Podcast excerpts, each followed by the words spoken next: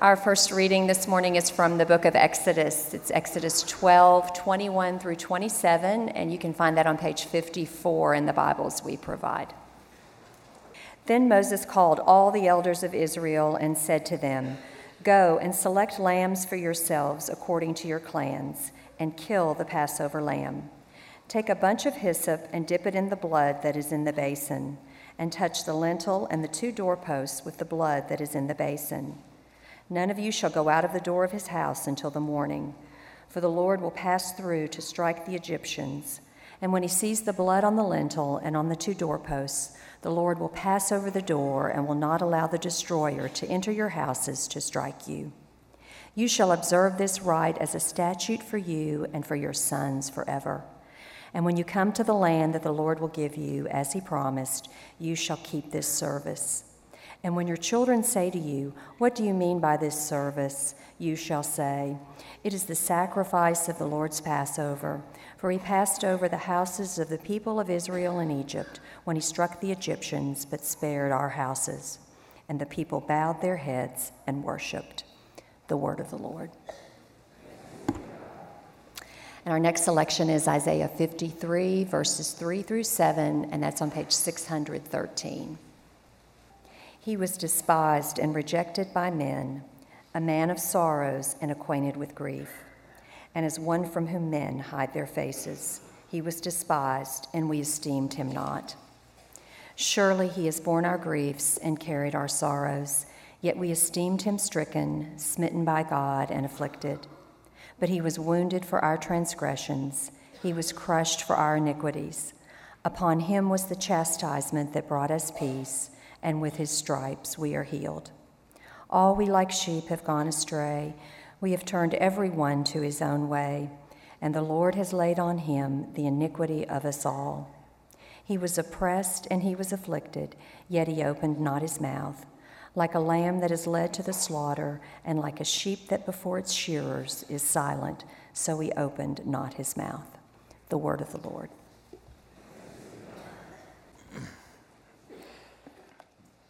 Our gospel lesson this morning comes from the Gospel of Luke, chapter 24, beginning with verse 13, and it's found on page 885 in the Bibles that we provide.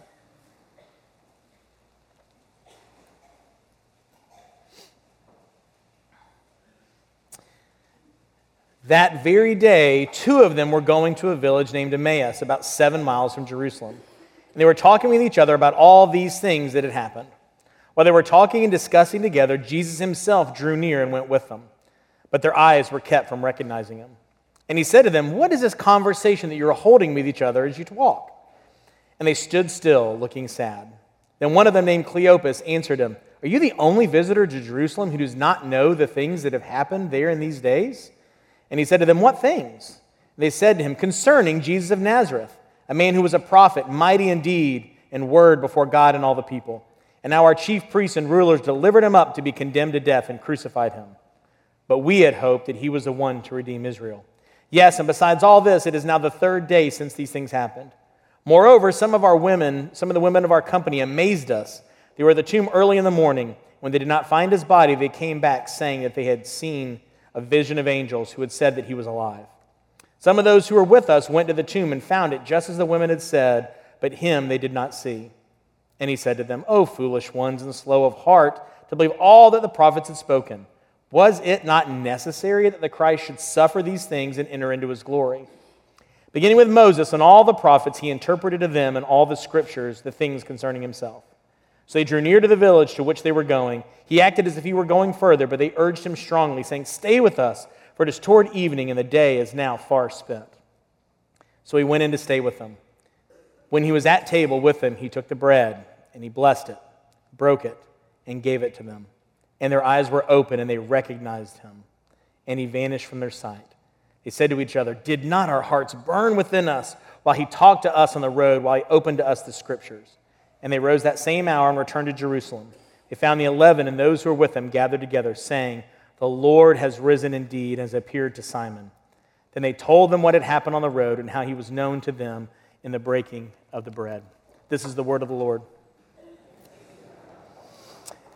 As we find ourselves celebrating the Easter season, I don't know about you, I found myself really enjoying Easter morning. I loved the getting up, the getting dressed, the beautiful music, the wonderful time we had together. But then I also found myself Monday morning kind of going, so what? I found myself maybe a little disillusioned, maybe a little hopeful. Maybe I wished that something else had happened that I felt better, felt different. But I found myself being kind of blah when I think about Easter. And that's not how I want to be. I think that's how God created us to be.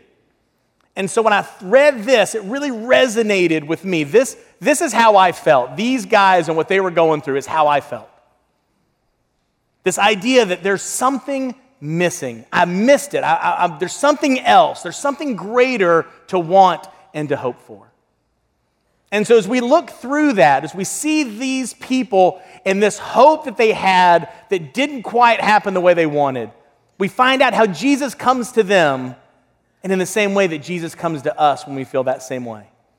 And we'll have four ways that Jesus does that. First, that Jesus does, he comes to us in the same way that he came to them. Second, that Jesus teaches us in the same way that he taught them. Third, that Jesus reveals himself to us as he did to them.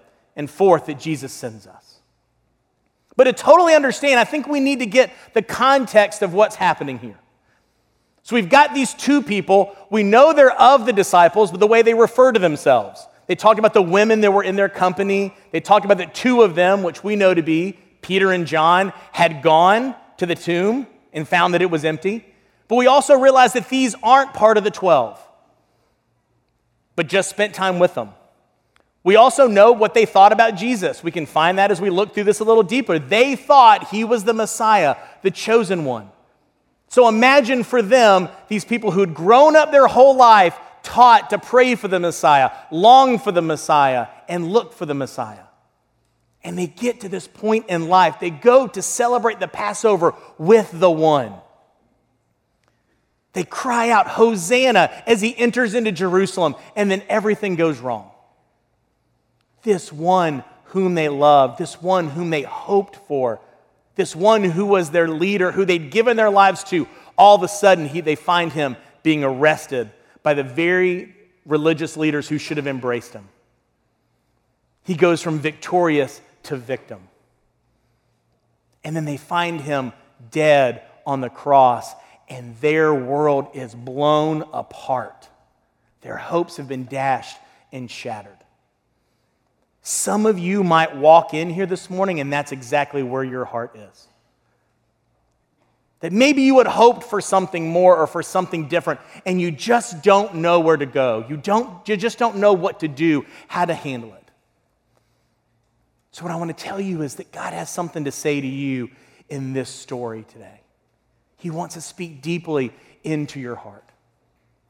And the first thing that I think is so interesting is that Jesus comes to them. These are not the people you would expect.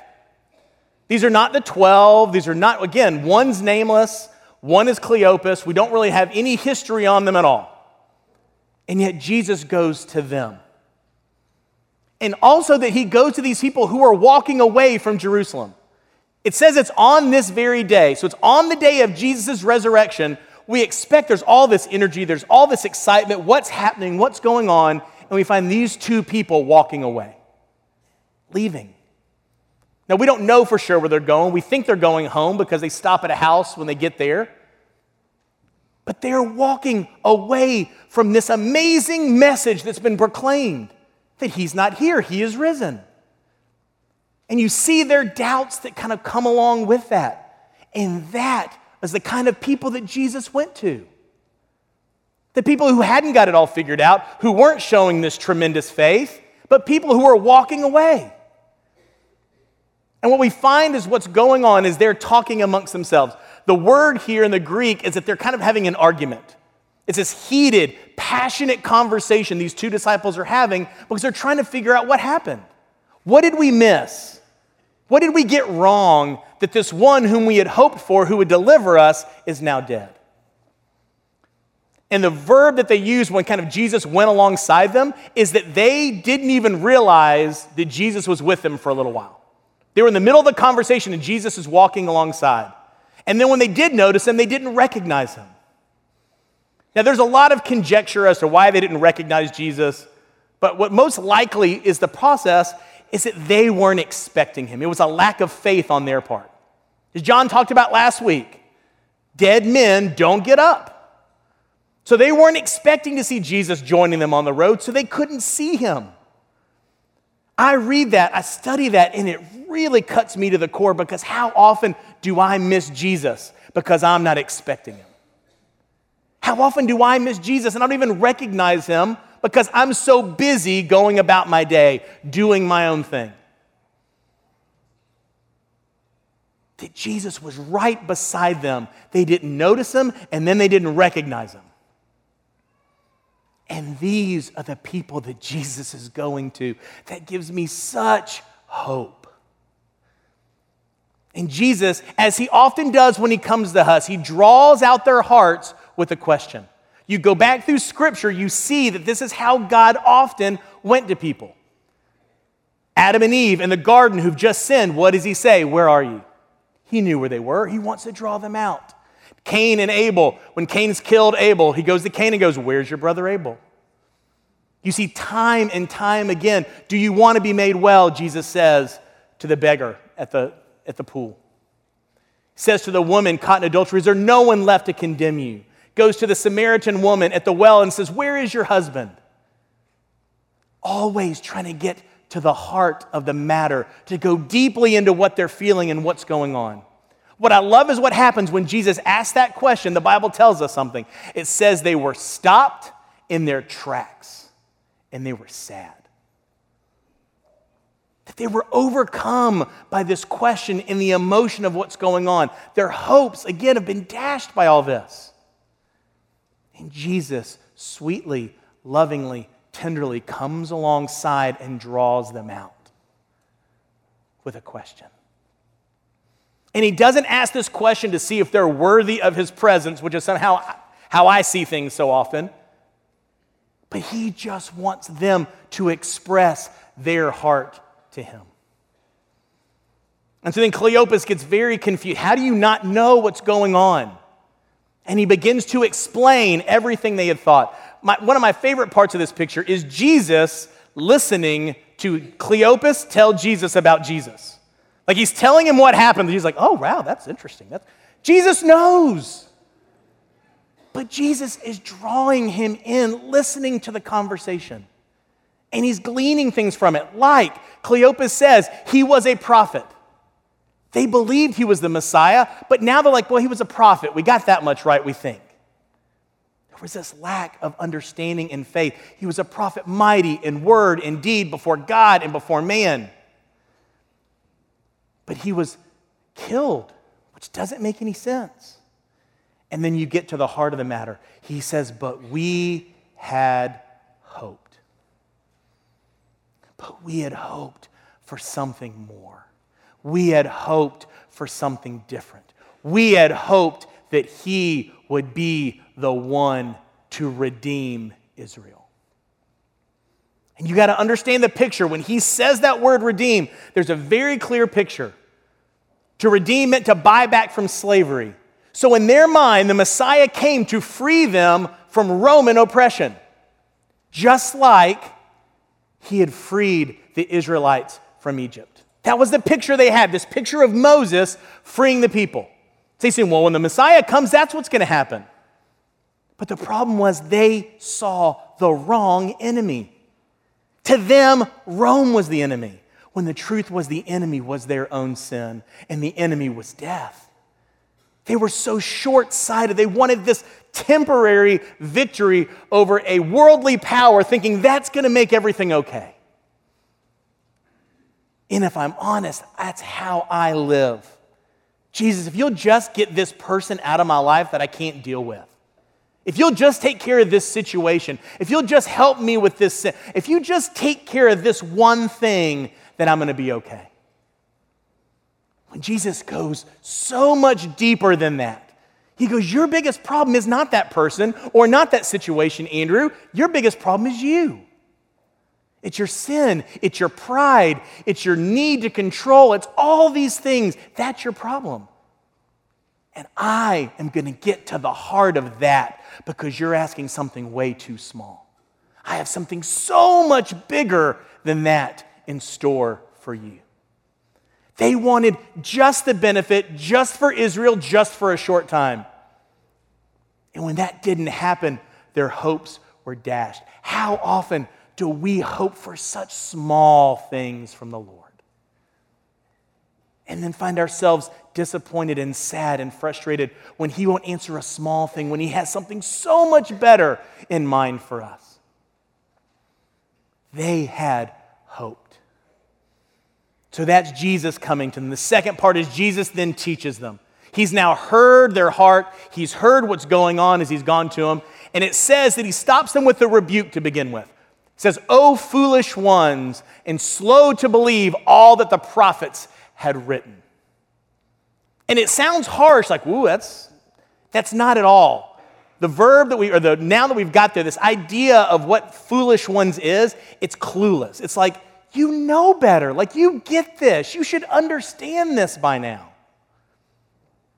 And the reason he says that is because what they said about the resurrection. They said, He died, and then all of a sudden, we've got this report. These women come back and say, Wow, there's the angel said this, and the tomb was empty. We couldn't find Jesus anywhere. And so then we sent like two others of us, and they said the same thing. He's saying, You don't understand. You don't believe. You're slow of heart because all the evidence was there. There were witnesses, there were angels, there were an empty tomb. Everything they needed to have faith and believe was there, and yet they would not believe. How often is it all just staring us in the face and we're fighting and fighting to believe the truth of who Jesus is and what Jesus has done? So he says, You are slow to believe, you foolish ones. And then what I love is Jesus then opens up the scripture. The word really is translates. He says, I'm going to take this book that you don't understand like it's a foreign language, and I'm going to translate it to you so you can understand how it's really all about me. And I love that he starts in their context. Where does it say? It says he starts with Moses and he starts with the prophets. How does that connect? What did they say? They assumed that he was going to come redeem, redeem Exodus, Moses. And they called Jesus a prophet, the prophets. Started exactly where their mind was, exactly in what they were thinking, to then expound and to translate all of the Bible to them. How beautiful that was. And then it says he goes to all the scriptures. And people have longed to have been in that moment to hear that sermon. And I think there's a good reason why we don't have it. Because if you're anything like me, if I hear that and what Jesus, because it's a seven mile trip, he can't do all, I mean, it's Jesus, he could, but he probably didn't go through every verse of Scripture as he explained it. So for me, I'm going to take what he explained and I'm going to discount everything else. Like, well, that's not important because Jesus didn't mention it there. When the truth is, it all points to him. And he says, Was it not necessary that the Son of Man suffer? Was it not necessary that an animal had to die to cover the shame of Adam and Eve in the garden? Was it not necessary that the lamb had to be slain, this perfect lamb, and the blood on the doorposts to keep from God's wrath? Was it not clear in all these pictures? I could spend hours, I won't do that because the kids are in here, but hours going through the Old Testament and showing you place after place that points to our Lord Jesus Christ. He opened up all the scriptures. And the reason we need to know all the scriptures is because they believed part of what the Messiah was supposed to be. They believed in the conquering Messiah. They believed the Messiah that would get a crown, not the one that would get a cross. They believed the Messiah would keep them from suffering, not save them through his suffering. They only understood part of the story. So I give to you that there's no better endorsement for us knowing the Old Testament than Jesus himself right here. Because what Jesus could have done is just use his own words. Well, did not Jesus say that he had to die? Did Jesus not say he would rise again? Did Jesus not say he was the Lamb of God? But Jesus doesn't do any of that. He points them to the Old Testament He points them to the scriptures that when he's gone and returned to the Father, they have this basis to continue to encourage each other. And remember, this was God's plan from day one in the garden. So he comes to us, he teaches us. The third thing is he reveals himself to us. So after this beautiful sermon and teaching happens, Jesus is going to continue going past the town where they stop. And they invite him in. It says that they like basically begged him to come in and to abide with them. Think John 15, think the vine and the branches abide, this close depth of relationship together. And the truth is, most people really do believe Jesus would have kept on going if they wouldn't have invited him in. That Jesus doesn't want to force himself on us, but longs to be invited in. You think of Revelation 3 I stand at the door and knock. Whoever opens the door, I will come in and be with them. They could have gotten amazing truth, but missed seeing the risen Lord. But they invited him to come be with them. And they sit at a table, and Jesus does something amazing. It says he took bread, he blessed it, he broke it, he gave it to them, and their eyes were opened. It is so obvious it should bring two pictures to our minds almost immediately. One, the feeding of the 5,000. Again, Jesus takes these loaves and fish, says he blessed them, he broke them, he gave them to the disciples for them all to eat and be satisfied. But it should also give us a picture of the Lord's Supper of this moment at the table that we're about to partake in. Jesus, with his disciples in the upper room right before he was going to die, he took bread and he blessed it and he broke it and he gave it to them. That there is a beauty in the picture because it says, as soon as he did that, their eyes were open. That the sacrament for us is a picture to go to all of our senses, to wake us up, to open the eyes of our hearts to see who Jesus really is. Because there are times, I'll only speak for myself, I won't put you in this. There's times I'll come on a Sunday morning and I'm kind of going through the motions of worship. I'm saying the words, but they haven't penetrated. There may be times that some of you right now are going, all I hear Andrew saying is ma ma ma, ma ma ma. That happens for all of us. But we have this beautiful picture that if we didn't get it in the worship, if we didn't get it in the preaching of the word, there is a place where Jesus is present and we get to experience him. We get to taste him, touch him, as it were. And I love that the sacrament is for all of our senses. When Alan does it, you'll hear him when he breaks the bread. You can hear it. When they would take it, they would eat it, they would touch it when they had the wine before they drank it, they would smell it. There's this idea that it permeates all of their senses, that Jesus is revealing himself to us through the table. He reminds us that he was wounded for our transgressions and crushed for our iniquities. And the punishment that brought us peace was upon him, and by his wounds we are healed. It was in that picture that he reveals himself. But not only does he reveal himself, he shows his redemption. There should be one other meal you think about when you hear that. It's the first meal. Adam and Eve in the garden, they see the fruit. They see that it's pleasing to the eye. They say that it's good for food, and they take what does not belong to them. They eat it, and what happens? Their eyes were opened. Their eyes were opened to sin and shame for the first time. So, in this moment, Instead of taking what wasn't theirs, Jesus gave to them bread. They took it and ate it, and their eyes were opened. That no longer does sin and shame rule. No longer does sin rule. No longer does death rule, because He is risen. Their eyes were open to the redemption that Jesus provides for us. That He has taken that meal and said, That's enough, it is finished. I have come to give you hope and grace and love. Well, the last thing is that Jesus sends us. And you're looking at this going, Andrew doesn't say that. Doesn't. I've, I've looked at it, I've read it twice since you've been here. This idea of what happens with these guys, Jesus doesn't have to send them. He says it plenty of times in all of scriptures where he sends them. But as they get together, Jesus is revealed, he disappears, they look at each other, and it's like, did your heart not burn during all of this when all this was going on? Were you not amazed as he taught us the truth of his word? And they would have a moment, and no one would probably begrudge them if they sat there and just reveled, like, wow, that was awesome. That was like the coolest thing I've ever experienced. I'm ready for bed. Wow, that was good. And just stay right there. I've done that plenty of times where God has shown up in an amazing way, and I'm just like, I just want to hold this in. It's like Peter on the Mount of Transfiguration when Moses and Elijah show up and he says, Let's build some like structures. Let's just stay here as long as we can. This is as good as it gets. That's our tendency. But the truth is, when God has revealed himself the way that Jesus revealed himself to them, when they realize that sin and death are conquered forever, we can't help but go tell other people.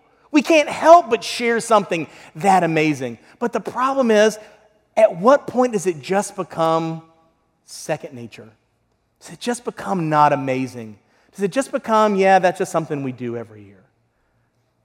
At what point do we lose sight of the truth of what Jesus did for us and the power with what Jesus did? I confess it's so easy for me just to get into the routine of it that I forget how amazing it is. And that we live in a world that longs to hear that, who longs to have hope over their sin, who longs to have hope beyond this world, who longs to know that death does not have the final say.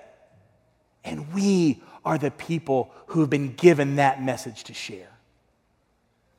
What's amazing about these disciples, it says that very hour they got up and went back.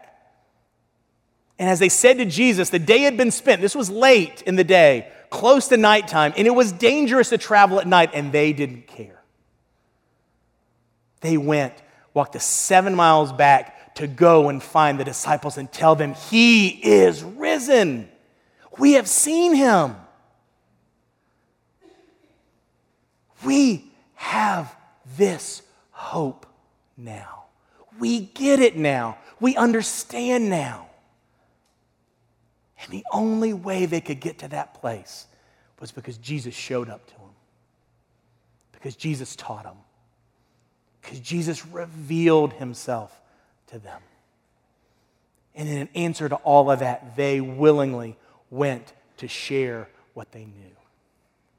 I don't know your heart this morning. I don't know what brought you here. I don't know if you're feeling that hopelessness that comes from something that just didn't work out. I don't know if that's where you are today, but it'll be where you are someday.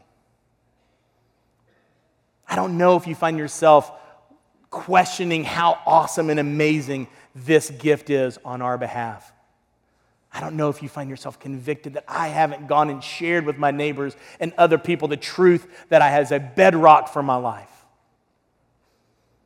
But I do know that Jesus comes to the most unexpected people to show them his love, to show them his grace, to show them his truth, that they may go proclaim the excellencies of him who has died for us. That is our privilege. That is our honor. That is our call as his people. Let's pray. Father God, I thank you and I praise you that you are such a good God to us and you take such good care of us, that you come after us, that you pursue us. You pursue us to be with us, but also to get deep to our hearts by asking us where we are. Lord, what is it that burdens our heart today? What is it that is keeping us from recognizing who you are, from realizing that you're right there beside us? What fear, what doubt, what concern, what worry? Father, let us know that we can trust you with it. Let us know that you love us deeply. Let us know that you will give us the truth of your word that we may understand it. Thank you that you reveal yourself through other people, through creation, but also through your word and through this sacrament. That as we celebrate it, we will leave this place truly as people who want to share the good news of what you've done in us and what you've done for us, for your kingdom and for your honor and for your glory. In Jesus' name, amen.